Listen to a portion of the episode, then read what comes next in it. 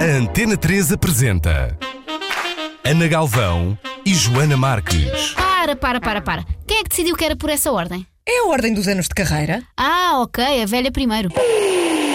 Ana Galvão e Joana Marques são as donas da casa. Epá, não vai dar certo, a sério. Um programa interativo, sofisticado, alarve, sensível, abrutalhado, atual e muito, muito interessante. Tem aquela coisa chata das sementes e do tofu, dá-me um bocado de. Pá, Joana Marque! Joana Marque! Joana Marque! Ora bem, bem-vindos à Antena 3, como sempre, conversa até às duas da tarde. Hoje vamos falar de um livro que foi publicado há menos de um mês, não é? Eu acho que foi. Foi no Congresso dos Jornalistas, exato, que aconteceu há cerca de um mês, mais ou menos. Já estou perdida no tempo, vocês é que devem saber um bocadinho menos. Isabel Neri e também o, o Nuno Tiago Pinto, dois jornalistas que estão aqui connosco na Antena 3. Hoje, para falar de um livro que foi publicado precisamente, como estava a dizer, na altura do Congresso, chamado Tudo por uma Boa História.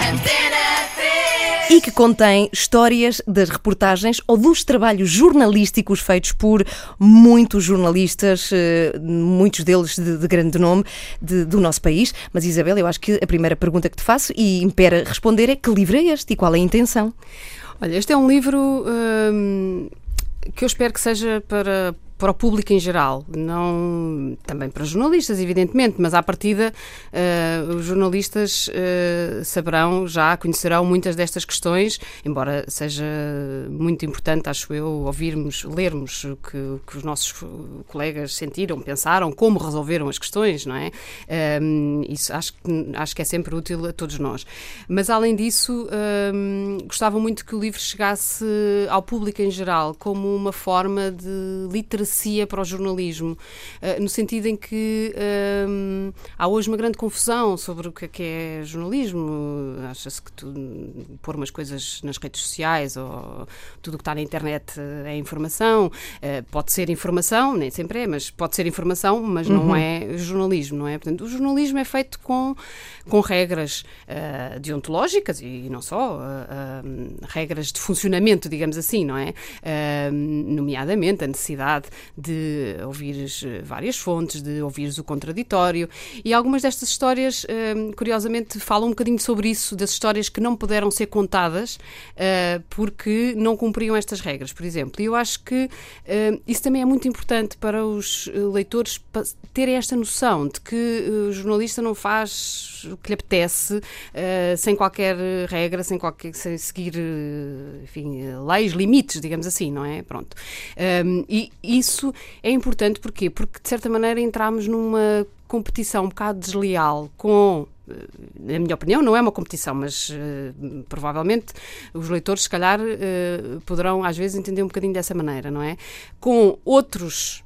Outras formas de dar informação eh, que não têm que seguir as regras do jornalismo e que, portanto, não- também não são tão fiáveis, mas que muitas vezes chegam com muita facilidade às pessoas, não é? E, portanto, eu acho que é muito importante as pessoas terem noção eh, do que é que é jornalismo quando o estão a ler, ou a ouvir, ou a ver, ehm, porque é isso que dá credibilidade a esta profissão e à informação que nós podemos passar eh, aos leitores. Bom, estamos a ouvir Isabel Neri, jornalista também. Curiosamente, tu começaste aqui na RTP, ou não? Tiveste assim uma pequena passagem como estagiária a minha, aqui? A minha primeira experiência jornalística foi na RTP, é verdade. Uhum, Que não, não devia ser onde estamos agora, ou sim, ou Não, já era não, aqui, era não na era? 5 de outubro. Na 5 Ah, era na 5 de outubro antiga, ainda. famosa 5 de outubro. Ora bem, e a Isabel teve aqui o trabalho de reunir esta gente toda, não é? Tu és uma das responsáveis Uhum. pela feitura deste livro que, de- do qual estamos a falar aqui hoje. Como é que escolheram os jornalistas? E, e outra pergunta que te faço, associada a esta, temos muitos jornalistas em Portugal? Temos, enfim, temos cada vez menos. Eh, houve uma redução bastante grande e de, eu não sei agora os números de cor, mas eh, uns 10%, pensei, penso, penso eu, de redução de- nos últimos 5 anos, mais ou menos. Até capaz de ser um bocadinho mais que 10%. Ahm, mas ainda somos, ainda somos bastantes. eh, e, sobretudo, acho que há muitos belíssimos bons jornalistas. Isso é uma coisa que quero dizer. Isto é, digamos assim, uma amostra. Felizmente, não é? Há muitíssimos mais. Claro. Aliás, por isso mesmo foi difícil, foi difícil a escolha. Escolha nasceu de um debate grande dentro da direção do, do Sindicato de Jornalistas, uh, que é quem, uh, no fundo, decide fazer este, este livro, precisamente pelas razões que eu estava a explicar há pouco, no fundo, como uma função um bocadinho, enfim, pedagógica e ao mesmo tempo útil uh, do que é, que é isto de fazer jornalismo. mas tentámos que a escolha fosse, sobretudo, variada, que tivesse representação, digamos assim, de várias gerações, de vários uh, tipos de órgão de comunicação, ou seja, não apenas rádio, não apenas televisão, não apenas imprensa. Uh, temos, inclusive, uh, o fotógrafo Mário Cruz que, eh, que nos fala enfim, de uma história muito extraordinária. Todas as histórias são, para mim, muito interessantes. E, e hum, foi muito curioso para mim eh, este resultado final, na medida em que, quando se pediu um, aos vários jornalistas para escreverem as, as suas histórias, deu-se-lhes liberdade total. Explicou-se o objetivo e não havia, não tinha que ser sobre uma coisa no estrangeiro ou sobre uhum. uma coisa antiga ou uma coisa recente. Cada um escolheu a história que achava mais representativa daquilo que pedimos, que era exatamente falar desta profissão para, para outros. E um, eu acho muito interessante que se completam. Um, não há repetições quase de sítios, não há repetições de todo de, do tipo de histórias um, e, portanto, acho que no fundo uh, faz realmente um retrato Uhum. Nuno Tiago Pinto, que aqui está também connosco na Antena 3, autor de uma destas histórias. Nuno, tu estás na sábado já há quanto tempo? Já há muito tempo, não é? Há uns anitos. Vão fazer 12 anos. Ah, cá estás, 12 anos 12 na anos. sábado, mas tu não serás representante da geração mais nova, mas quase que sim, não é? Estás aí, quase que Eu sim. gosto de achar que sim. Pois, exato. Eh, gosto de achar que sim, mas, eh, mas não, já, já sou o que nós chamamos um, um middle career.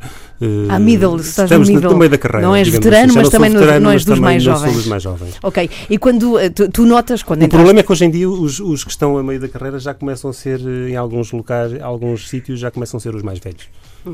Bem, isso é muito preocupante, não É um é? bocadinho é muito preocupante. Nuno, o que é que te fez ser jornalista e optar por esta, esta vida? Isto vai ser aqui um, um bocadinho um anticlímax, mas hum, quase que foi um acaso, digamos assim. sério? É, é verdade.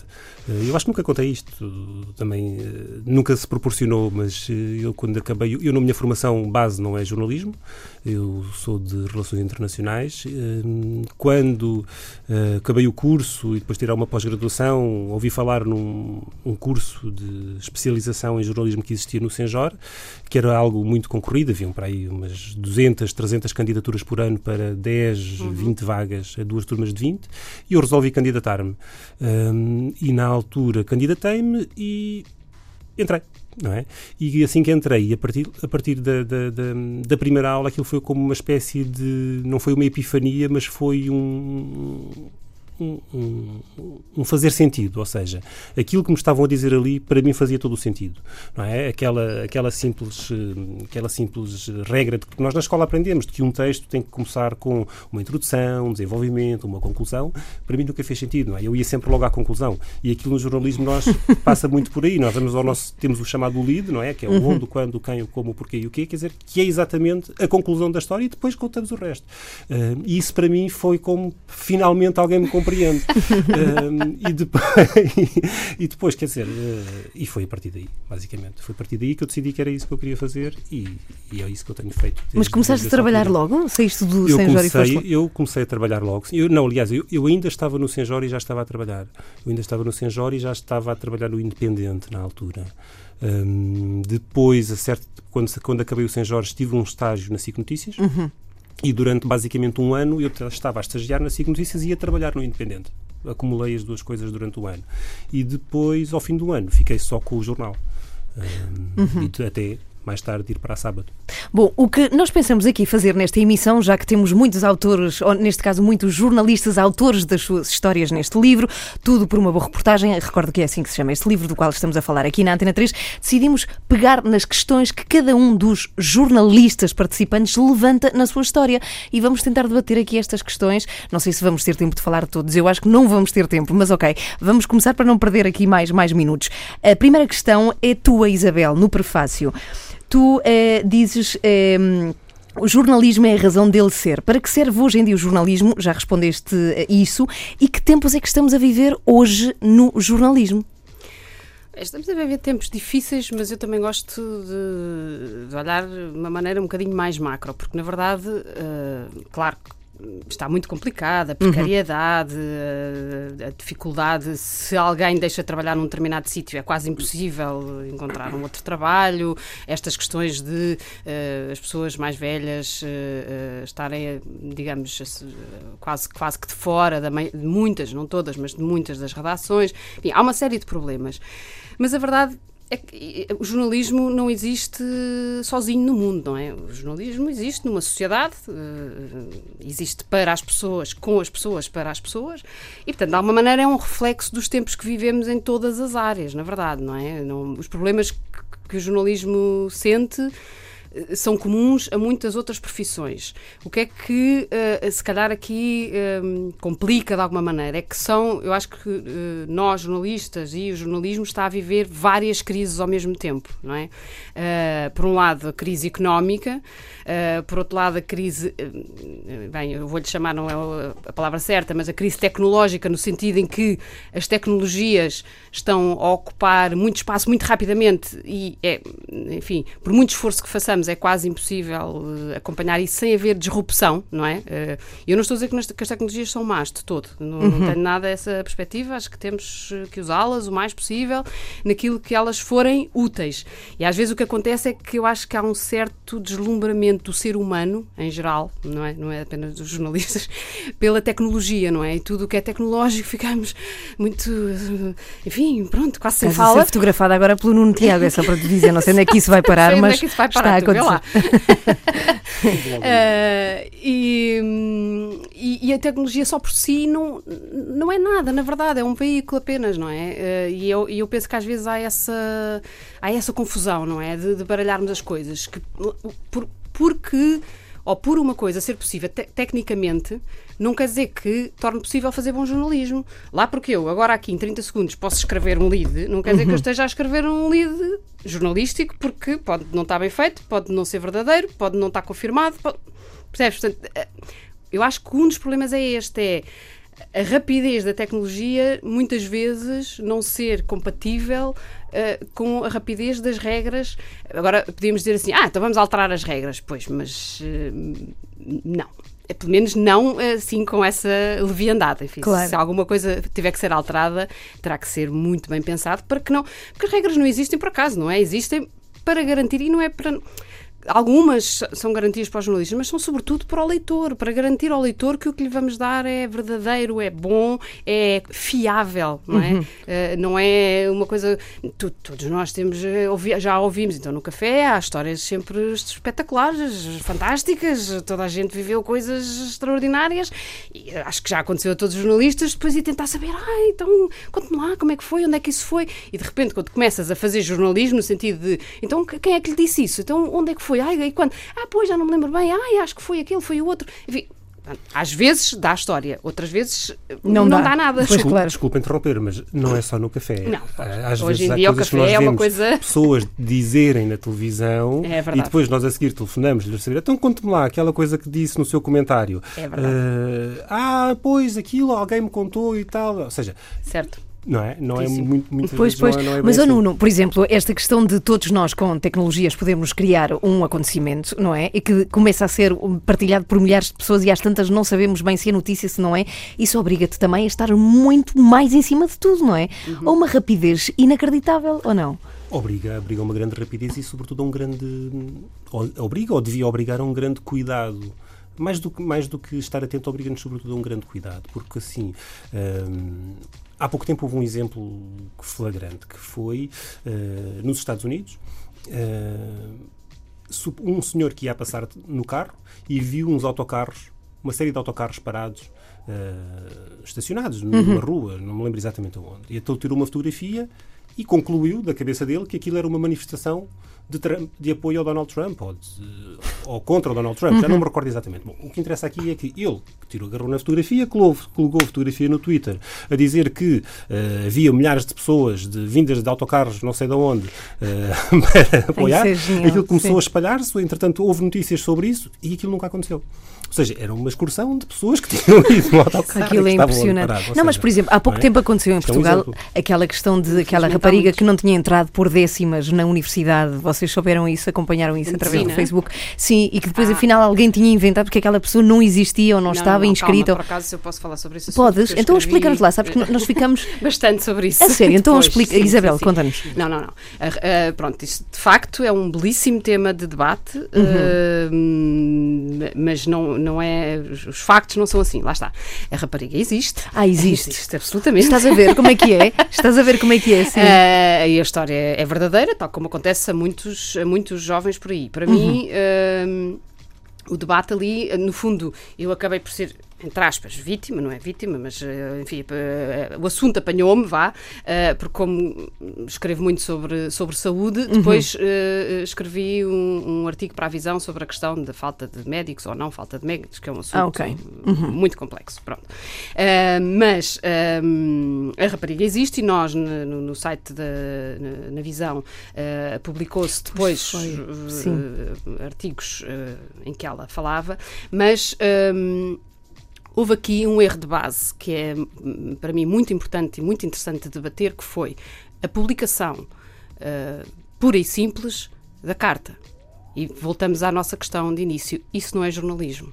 O jornalismo, e isso já fizemos desde sempre, Ou seja, é para os pegar ouvintes- na carta. para os ouvintes a carta, não- de facto, é um tema interessante.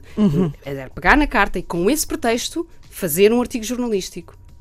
Que foi o que se fez depois, Sim, é? sim, Mas fez-se depois, lá está, com a rapidez, internet, eh, Uhum. eh, saber o que é que a menina pensa, rapariga, não, é? Não estou a dizer menina no sentido pejorativo, é uma palavra que eu gosto muito até.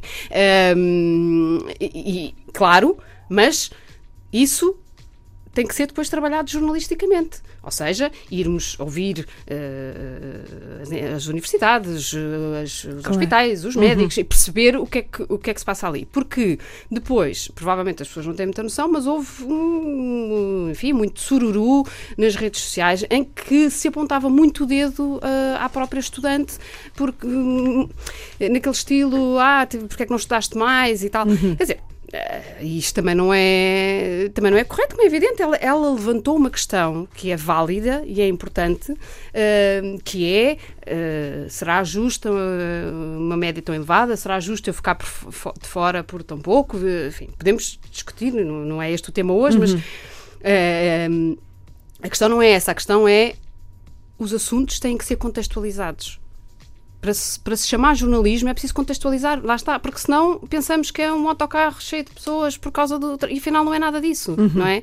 Eh, portanto, eh, perante esta, esta questão, desde que já sou jornalista, jornalista há mais de 20 anos e era obviamente um tema a trabalhar, não é? Mas era a trabalhar, não é? Uh, pura e simplesmente uh, usar as primeiras linhas que, que nos entram uh, na redação, porque depois cria esse tipo de problemas que, que, me estás a falar. Mas é que depois também há muito escrutínio dos leitores imediatamente. Mas podemos Sim. falar disso também mais à frente. Há muito mais para conversar sobre este livro, chama-se Tudo por uma Boa História. Isabel Neri, que eh, fez parte aqui de, de se fazer este livro e de juntar este pessoal todo. Nuno Tiago Pinto, jornalista que participa também com uma história dele nestas muitas histórias que se contam. Ora bem, temos uma maravilhosa do José Pedro Castanheira, que trabalha no Expresso e que conta na, neste seu capítulo que esteve no encalço de um português preso por tentar matar um rei do Afeganistão. Só isto é maravilhoso.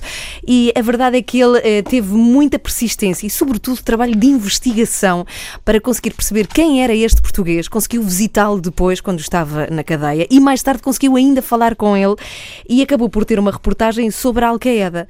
A minha questão aqui é. O que faz uma boa história também, Nuno, posso perguntar-te a ti, é a persistência e, sobretudo, como é que se ganha a confiança para alguém querer ser entrevistado por ti e não por outra pessoa qualquer. É verdade. Esta é, é, eu tenho que confessar, esta é uma das minhas histórias favoritas um, do livro, não só também pelo tema em si. Eu já conhecia a história, já, se calhar muita gente já não se lembra, mas um, aqui há uns anos.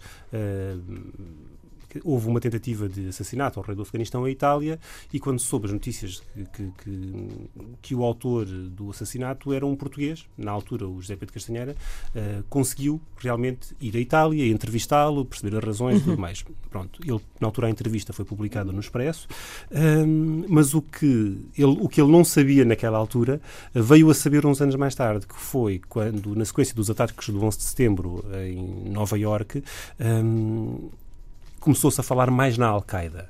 Uh, eu estou assim, eu queria contar isto de memória, portanto, perdoe-me se, se, me faltar aqui algum detalhe. Um, soube-se então que um dos primeiros ataques da Al-Qaeda fora do Afeganistão tinha sido exatamente a tentativa de assassinato ao rei do Afeganistão em Itália, cometido por um português. Quer dizer, o GP de Castanheiro juntou dois mais dois, quer dizer, então, mas nós temos um português que fez parte da Al-Qaeda e que foi ele o autor do primeiro ataque da Al-Qaeda no, no exterior. Bom, ele que o tinha entrevistado na prisão e que tinha mantido de alguma forma ali o contacto, tentou contactá-lo uh, novamente, soube que ele já tinha sido libertado, uh, não sabia onde é que ele estava uh, e fez, basicamente, o que eles fizeram foi, naquela onda noticiosa no seguimento do 11 de setembro, foi fazer uma, uma um artigo a recordar o papel do Paulo Santos, o talibã português, uhum. uh, nessa história. E então, o que ele conta aqui também no livro, foi que depois, quando um camarada da SIC foi fazer uma peça televisiva sobre sobre o assunto, entrevistou-o uh, e ele pediu-lhe para fazer uma referência a dizer que vou até ao, fim, vou até ao fim do mundo ou vou sim, até onde sim. for preciso para o encontrar e falar com ele novamente.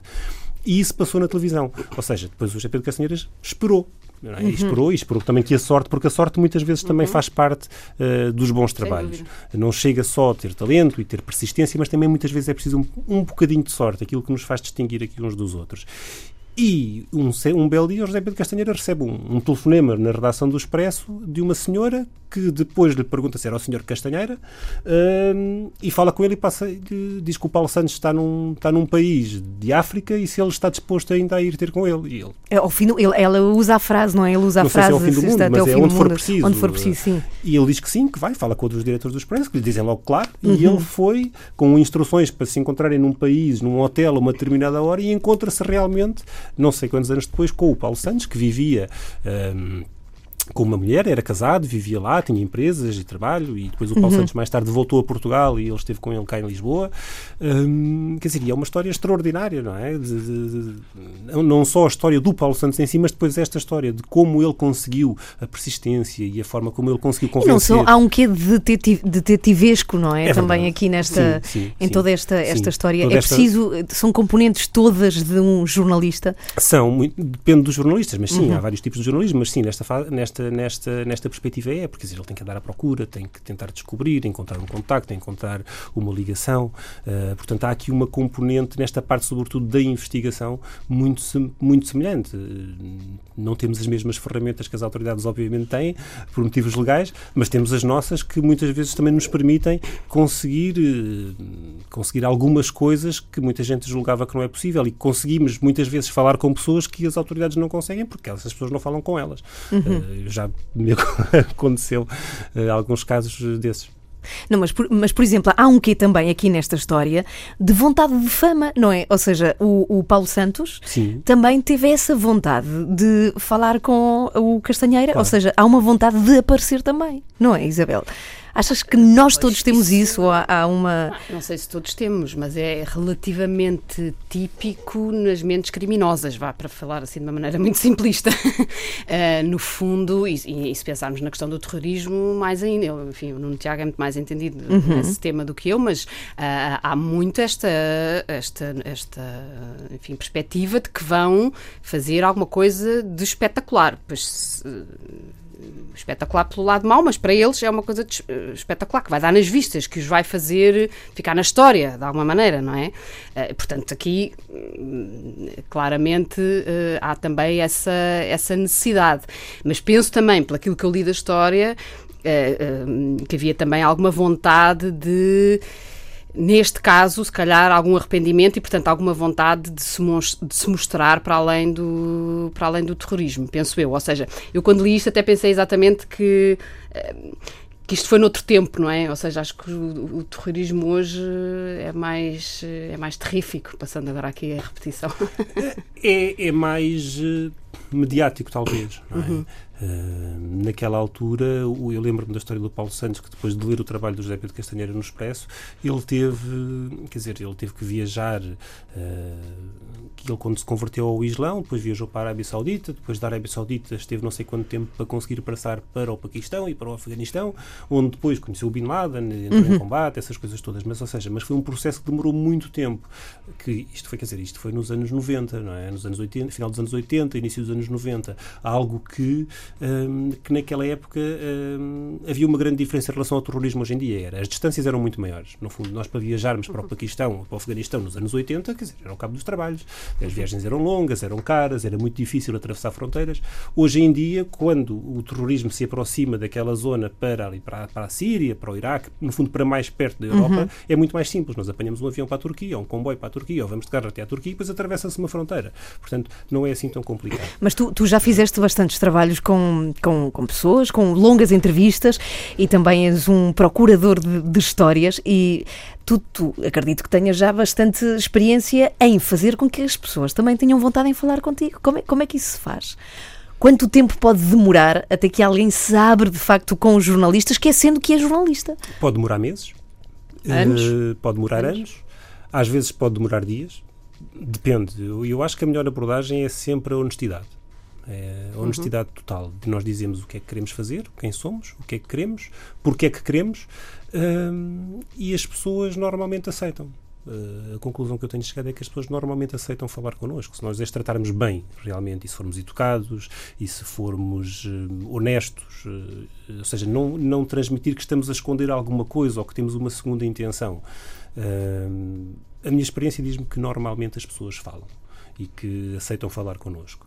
Uh, e depois, e, e, e, confiam realmente no trabalho. E depois, quer dizer, é uma questão, às vezes ficam satisfeitas, outras vezes ficam insatisfeitas. Na maioria dos casos, no meu caso pessoal, não tenho uh, razões de queixa. Ou seja, não, nunca ninguém se queixou de um trabalho publicado. De que lhes deturpei as palavras, de que uhum. as coisas foram truncadas ou foram uhum. alteradas. Quer dizer, Deixa-me só acrescentar a isso, se calhar uma das coisas que a mim me incomoda mais nos tempos de hoje, eh, que tem a ver com essa, eh, essa tua experiência também é a minha experiência, mas é sobretudo se houver um contacto pessoal. Ou seja, aconteceu-me variedíssimas vezes por telefone, não dá, por mail não respondem, mas se formos ao encontro das pessoas, eh, conversarmos, explicarmos, criarmos alguma empatia, uhum. no sentido em que as pessoas ficam a saber quem nós somos, portanto, também, eh, eh, digamos assim, reduzir o distanciamento que te dá um, um telefone ou um computador, uhum. não é? Uhum. Então, aí, um, isto aconteceu-me com, com prisioneiros, com pedófilos, com portanto, pessoas que, de um modo geral, têm muita aversão a aparecer, mas que, uma vez em contacto com, Uh, enfim, conversando, explicando, sendo honesto, tudo, completamente de acordo com tudo que o, que o Nuno Tiago acabou de dizer, uh, a maior parte das vezes uh, acaba por ser possível. Agora, isso hoje em dia também está muito comprometido por esta coisa da, da rapidez, do tudo pelo telefone uhum. e, Sim, de estar em mil sítios ao mesmo tempo Sim. e que se torna impossível.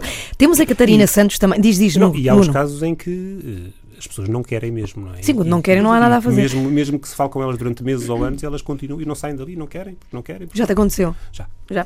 A Catarina Santos, da Rádio Renascença, fala de um trabalho que ela foi fazer em Sarajevo que acabou por não acontecer porque ela tinha que entrevistar um professor universitário, só que fazendo tempo para essa entrevista acaba por conhecer uma família e acabam por descobrir que há alguns componentes muito parecidos com essa família e com alguns hábitos e com Portugal. E ela pensa: aqui está a história que eu tenho que contar. Esqueço já aquele professor universitário que está à espera. A pergunta é, Isabel, como se percebe que temos à frente uma boa história? Pois isso é importantíssimo e não há assim uma fórmula. Mas eu, mais uma vez volto, volto um bocadinho se calhar ao que eu acabei de dizer, que é o contacto com as pessoas faz uma diferença enorme, porque nós estarmos uh, olhar nos olhos e ver, muitas vezes tem a ver com, com, a, com a vida, com a força que as pessoas nos estão a transmitir, não é? Se aquela pessoa nos está a contar, como acontece nessa história que, que referes, uh, em que esse, essa família, uhum. esse senhor que a tinha ajudado numa reportagem anterior, quase chora ao lembrar recordar-se de, de, de, dos tempos uh, uh, em, que, em, que fez esse, em que fez esse trabalho, dos tempos da guerra. Portanto, houve ali um envolvimento, uma, uma, uma carga emocional, digamos assim, uh, que tornava quase impossível virar as costas, que foi o que lhe aconteceu, mas provavelmente durante algum tempo, suponho, porque também já me aconteceram situações desse género, durante algum tempo a pessoa está ali, é pá, que chato, é chato ir-me embora, pá, mas eu tenho que ir fazer outra entrevista, tá, estás ali um bocado dividida, mas depois há um momento em que percebes, não, espera lá, Oh, é bom que percebas, pelo menos eh, escuso estar com esta parvoíce porque de facto o importante é aproveitar esta história. E isso é, leva-nos também a uma outra questão muito interessante dos tempos de hoje, que é uh, a, a, insistência uh, demasiada, diria eu, uh, em ouvir os poderosos, nesse, ou enfim, ou as elites, não é? Nesse caso era um professor. Uhum. O que ela concluiu foi que aquela família, portanto, que não tem um, nenhum cargo, que era realmente a verdadeira história que ela, que ela podia contar.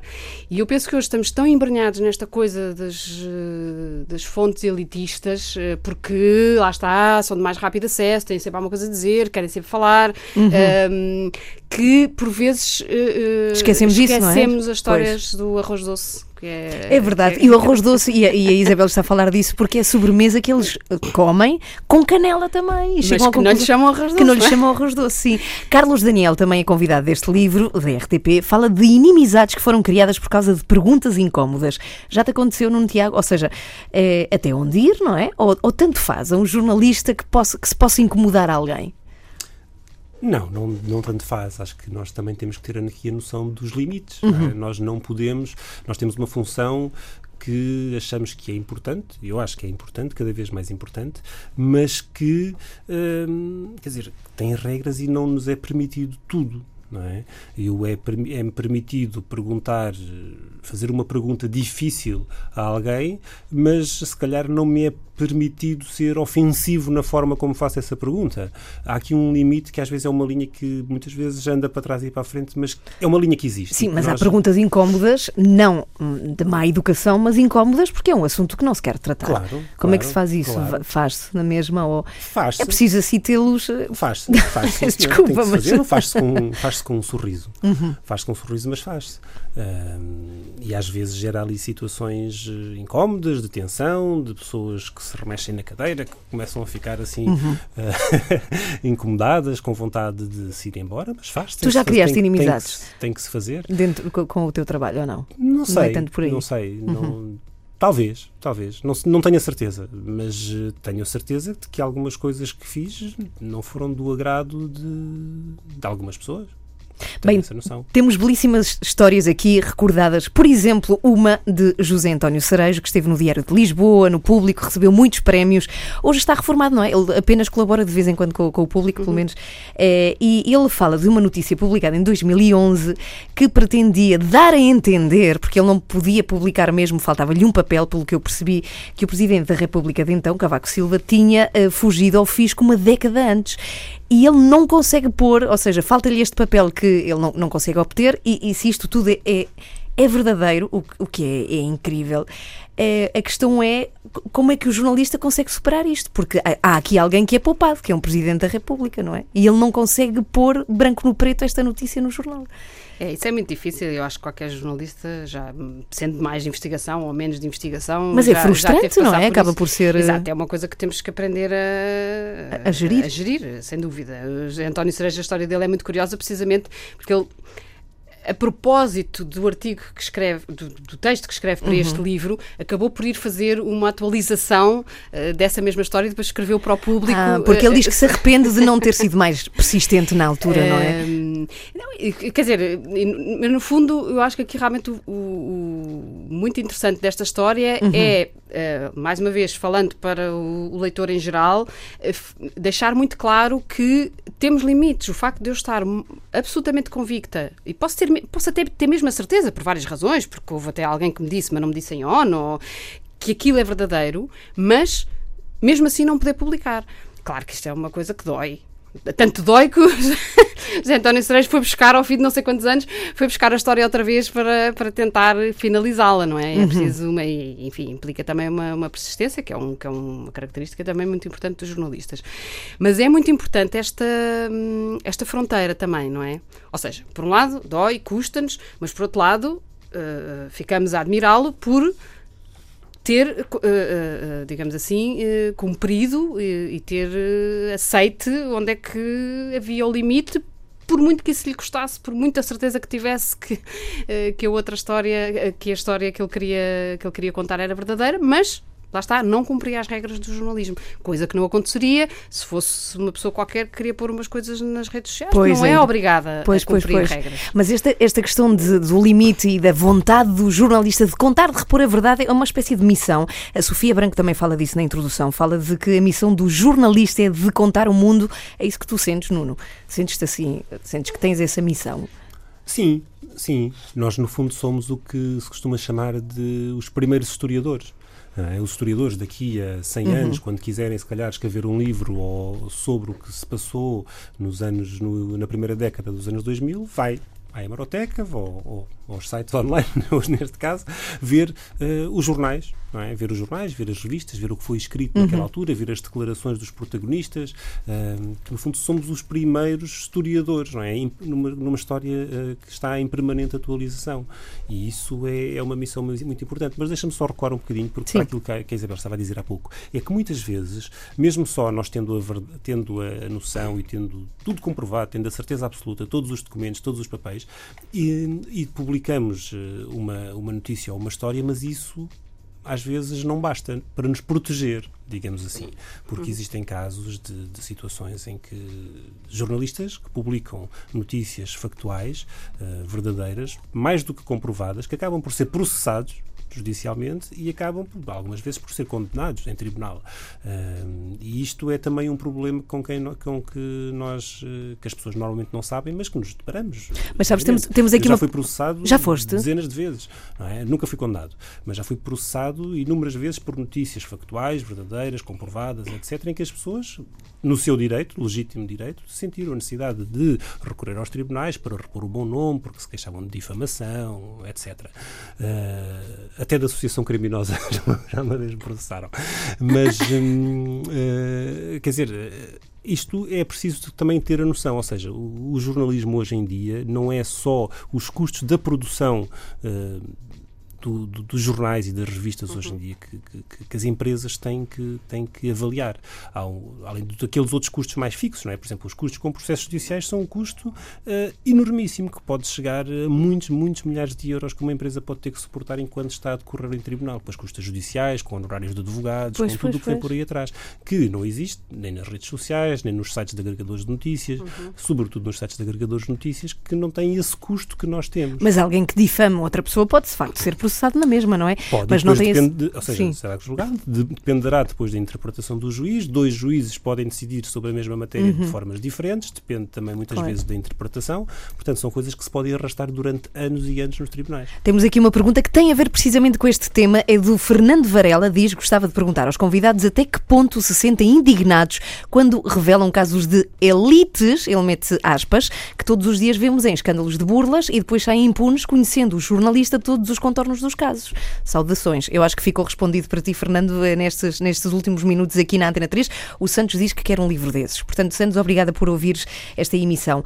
Temos aqui também uh, um, um, grande repórter da Visão, Miguel Carvalho.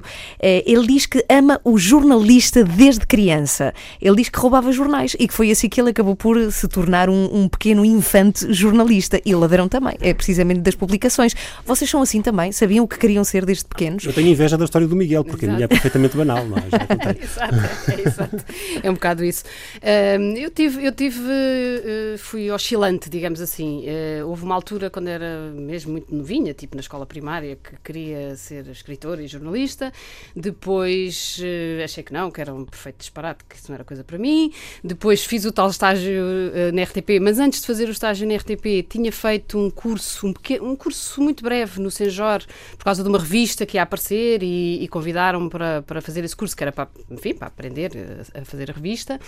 Uh, e fiquei muito fascinada com aquilo que aprendi. Depois, quando fiz o estágio na RTP, ao princípio uh, fiquei um bocadinho chocada com aquela, com aquela coisa de só poder. Era televisão, não é? Uhum ter duas ou três linhas para dizer uma coisa, aquilo parecia uma coisa muito, muito, muito, muito, assustador, muito assustadora no sentido em que achava, achava-me incapaz, porque gostava-me de escrever, não é? E, portanto, mas depois fiquei completamente fascinada, a verdade é essa. Uh, ou seja, passou-me rapidamente esse primeiro choque e, e nunca mais, uh, nunca mais deixei de, de ser jornalista. Isto é uma coisa que às vezes há uma, há uma questão que se coloca assim muito, muito prática, aquele género, ah, mas está em trabalho, quando, imagina, Sim. estamos num sítio qualquer e viemos cá uma situação qualquer extraordinária e fazemos umas perguntas. Uh, e eu respondo: nós estamos sempre em trabalho. Porque é verdade, quer dizer, não há. Claro que uh, há regras laborais para toda a gente e, e, para os jornalistas também, e antes fossem, antes, fossem, antes fossem mais cumpridas.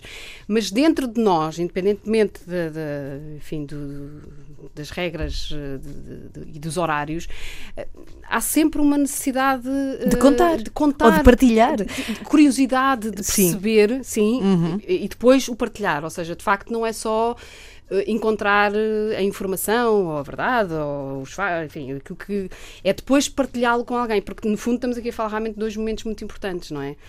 Um, se calhar se fores investigador também encontras, eventualmente até mais verdades e mais informações do que, que, que é jornalista, mas eventualmente não vais partilhá-lo tanto um, como, como um jornalista. Quer dizer, o jornalista tem essa ânsia de chegar a, às histórias, mas depois também de as fazer chegar aos outros, não é? Há assim uma espécie, quase é, parece aquele jogo da batata quente, não é? Não conseguimos ficar com tudo na mão, não é? mas sabes que é engraçado, porque o, o Rui Cardoso Martins fala precisamente disso, fala de e quando é que vivem e não contam? Ou seja, ele diz que ele tem, tem uma história no Interrail também, diz: Olha, eu, o que ele conta, não foi a mim que me disse, não é? Conta aos leitores. Ele acabou por viver uma situação e acaba por não fazer nenhum trabalho acerca disso. E depois ele pensa: Eu estou de férias, eu não tenho que, que partilhar isto. Ou seja, é. Como, como, é que, como é que, por exemplo, tu, Nuno, estás de férias e vês uma história incrível a acontecer à tua frente, só que que fazer? Vais vivê-la ou vais contá-la? Eu estou de férias, não olho para nada. Não olho para nada. uh, não, eu estou, estou obviamente a brincar. Uh, porque o que a Isabel disse é muito verdade. Nós estamos de férias, mas hum. uh, mesmo que tentemos desligar o, o, chip e a não ser que estejamos numa praia isolada onde não se passa mais nada no mundo e nem se passa mais nada à nossa volta, nós por norma acabamos sempre por reparar em alguma coisa ou algo que que se calhar que nos desperta a atenção naquele momento e que fica ali guardado num cantinho para quando voltarmos à, à redação prestarmos mais atenção ou que alguma coisa que vemos e que pá, estamos de férias, não vamos fazer, mas se calhar agarramos no telefone e mandamos um e-mail ou uma mensagem a alguém para avisar de que alguma coisa está a acontecer prestem atenção a isso. Uh, portanto, uh, nós não desligamos, não desligamos realmente. Uh, e há situações em que, que não podemos também desligar, sob o risco de, perder o comboio, digamos assim. Uhum. Uh, de ter que depois, quando voltarmos, ter que todo aquele trabalho que já tivemos uh, se perder e ter que começar tudo de novo. É muito cansativo viver é com um jornalista, eu quero dizer que é deve ser muito. E o Miguel Carvalho, por acaso, diz uma frase que eu adoro: ele diz, a curiosidade é um músculo, quanto mais a usas, é mais consegues fazer. É absolutamente Ele verdade. diz isto. É mesmo. É, mesmo o Miguel Carvalho, é a vossa ferramenta mais. dessa maneira tão bonita. É, é bonito, é, mas é, é, a maior ferramenta que vocês têm, não é? é curiosidade. Ou o que mais. É a primeira, pelo menos. E é, é? essencial. Uhum. Se não, não tivermos a curiosidade de saber mais, de saber o porquê, de saber o porquê que algo acontece assim, porquê que algo foi feito daquela maneira, eh, quer dizer, nós não, não tens grande futuro na profissão. Eh, porque essa curiosidade é aquilo que nos faz ir para a frente e faz-nos interessar sobre os assuntos e que nos faz cumprir, no fundo, aquela que é a função primordial do, do jornalista, não é? Não só relatar os factos com verdade, mas também manter sobre uh, constante alerta, digamos assim, os poderes instituídos, que saberem que há alguém com curiosidade para saber o, o que é que eles estão a fazer. Uhum. Uh, e se não tivermos curiosidade, não temos nada. Mas de tudo pode fazer-se uma história. Ou seja, tudo, tudo pode ser, talento, pode ser pode ser tema de interesse, não é? Qualquer coisa pode ser tema de interesse, eu, dependendo eu do, do assim. prisma pelo qual sim, não sim, é o vejamos. Sim, sim, eu acho que isso é muito verdade, sinceramente. Uh, enfim, claro que depois vêm os, os, limites e o é ou não. Por isso é, mas eu acho que aí as coisas uh, quase que informalmente funcionam muito bem deste ponto de vista. Eu até posso achar que uma coisa é muito interessante e é ótimo que ande sempre com as antenas ligadas e essa curiosidade e tal, mas depois as redações têm esse papel muito importante, porque eu não, eu não decido sozinha, não é? E portanto, imagina que para mim aquilo é realmente uma história fantástica, porque qualquer coisa, porque me diz qualquer coisa que eu vivi, ou enfim, mas que depois à partida não interessará assim tanto ao leitor. Também depois vais ter essa, esse filtro, não é? Porque depois não basta tu quereres, depois o editor também tem que achar interessante, por sua vez a direção também tem que achar interessante e por sua vez o público irá comprar ou não a informação, não é? Portanto, de certa maneira, eu acho que este- este- esta curiosidade é um motor absolutamente fantástico e sem ele não, nada acontece, não é? Ahm, e mas depois já há todo um caminho, não é? Isto é só, no fundo é só um início, é, o é uma espécie de primeiro passo. Bom, nós temos aqui uma outra questão levantada pelo Francisco Sena Santos, que foi o nosso colega aqui da Antena 1, e que fala de silêncio, o que é um paradoxo. Mas ele diz que, de facto, o jornalista tem que aprender quando é que deve respeitar o silêncio. O que é que vocês acham disso?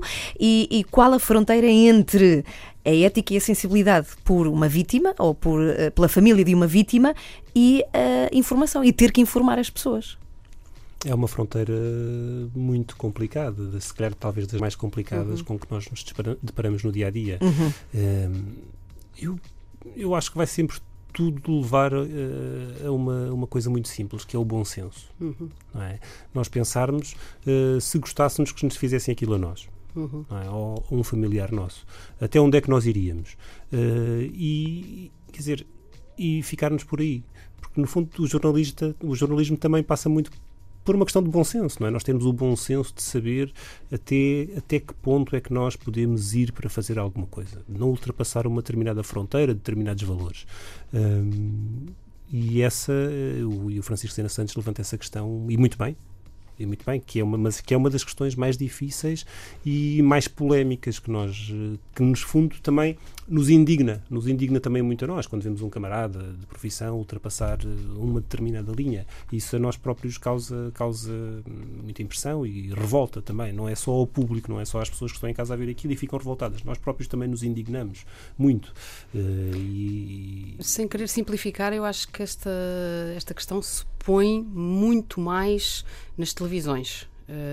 Porque tem imagem, Porque- não é? porque tem imagem, porque tem que ser tudo ali naquele momento, naquele imediato. Porque eu na imprensa, eh, o que eu, pronto, também trabalhava numa coisa, num, num órgão semanal, portanto tinha um bocadinho, era, um- era um bocadinho diferente, mas ehm, o que eu faço muito é, antes de mais nada, ganhar confia- confiança com a pessoa que vou, seja entrevistar, ou seja, fazer alguma pergunta, ou, e, portanto, quando estás naquela coisa dos diretos, com um microfone em cima das pessoas, está alguém, se calhar, ao ouvido a dizer-te tens que perguntar não sei o quê. Quer dizer, há, há todo um, um ambiente de, de stress, de alguma maneira, que, que eu penso que torna mais difícil, mas por isso mesmo também devia ser mais pensado e mais trabalhado, porque também tem muito mais impacto do que aquilo que eu, eh, eventualmente, possa fazer na imprensa, não é? nós, da televisão somos os é. privilegiados.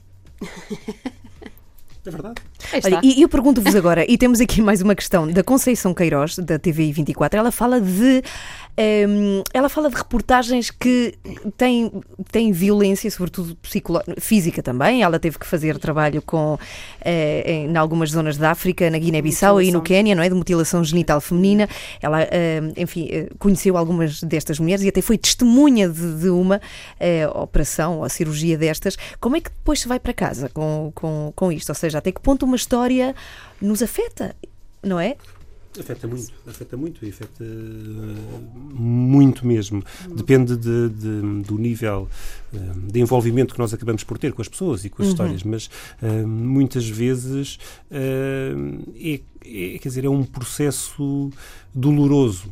E um processo doloroso e muito intenso, em que tu, estás a viver aquilo intensamente, estás a ver o que se está a passar com aquelas pessoas, ou estás a viver aquilo com, com aquela pessoa que te está a falar contigo e que te está a contar durante dias e dias e dias e dias aquilo que se está a passar com ela.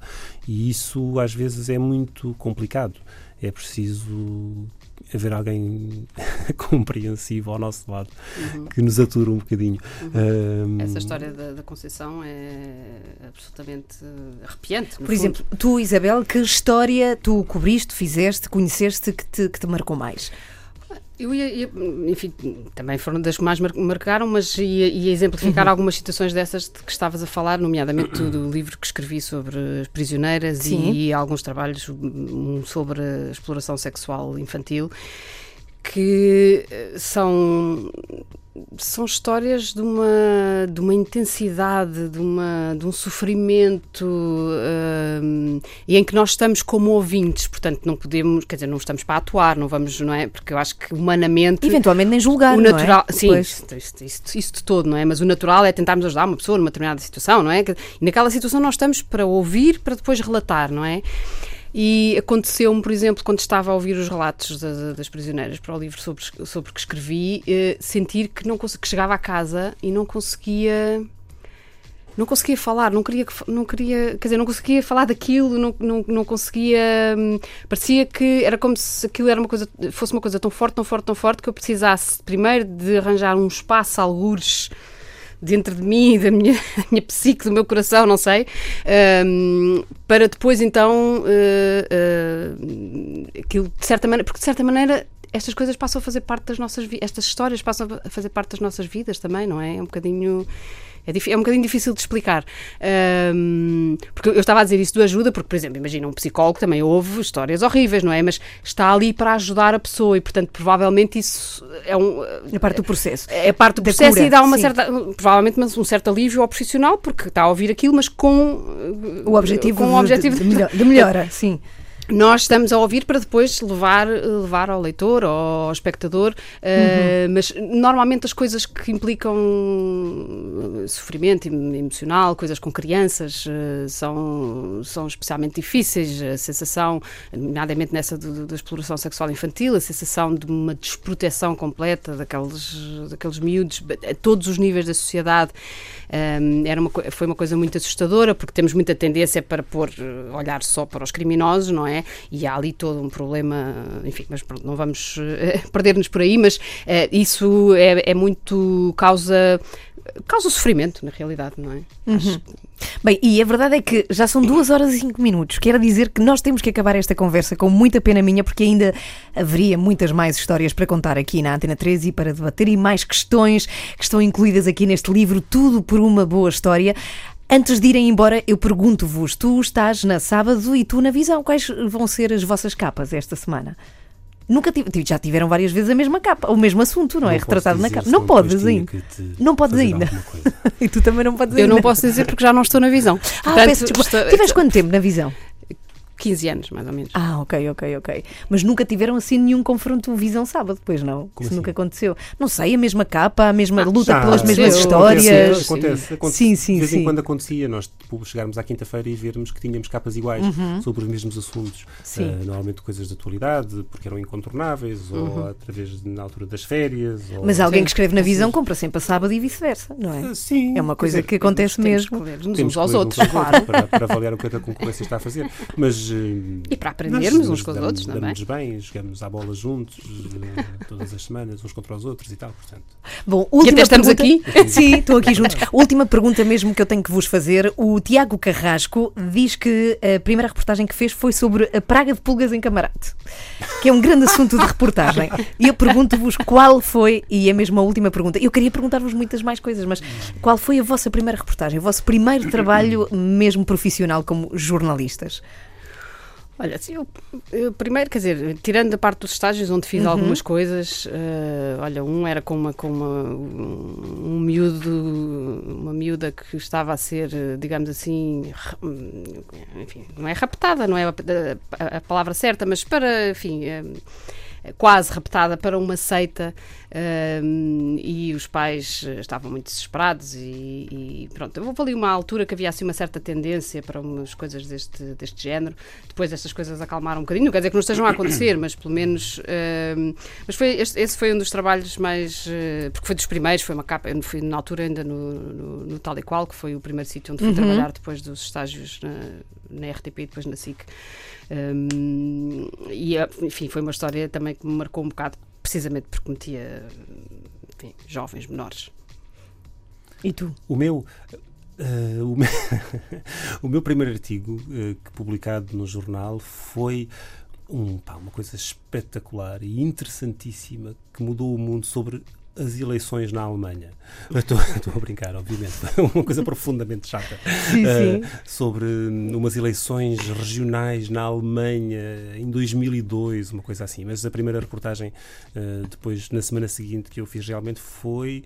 Uh, foi uma coisa gira, mas era sobre a, a reabilitação do bairro do Castelo em Lisboa. O Castelo de São Jorge. Porque aquilo, sim, sim, sim. Porque aquilo, ou seja, houve uma altura em que a Câmara Municipal de Lisboa resolveu reabilitar aquelas casas todas antigas uh, da, do bairro do Castelo, digamos assim, quando arranjou o Castelo. Só que as obras foram tão bem feitas que as pessoas, uh, duas semanas depois de estarem em casa, caíam-lhes a chaminé em cima. Estavam, estavam a cozinhar e a fazer o, o jantar e a chaminé caía em cima do, das frigideiras e do, uhum. do, do fogão. E na altura foi a minha primeira reportagem foi sobre, foi sobre isso, não é? Sobre o o descalabro nas obras, nas obras do bairro do Castelo. Tu ainda mantens isso? Guardas? Guardo. guardo. Guardas? Tenho, tenho, isso tudo guardado, acho que em, mica, em umas micas. A sério? Seja, isso é coisa de não, mãe? Não, não o papel em si do jornal, sim, porque sim, o papel sim. do jornal com os anos acaba por eh, ficar todo amarelo, e uhum. assim, mas tenho, tenho cópias disso e não sei se tenho fecheiros PDF. Eu guardo, eu, eu guardo tudo. Muito bem. Muito obrigado aos dois, Isabel Neri e Nuno Tiago Pinto, aqui na Antena 3, a falar de tudo por uma boa história. O livro que já se pode encontrar.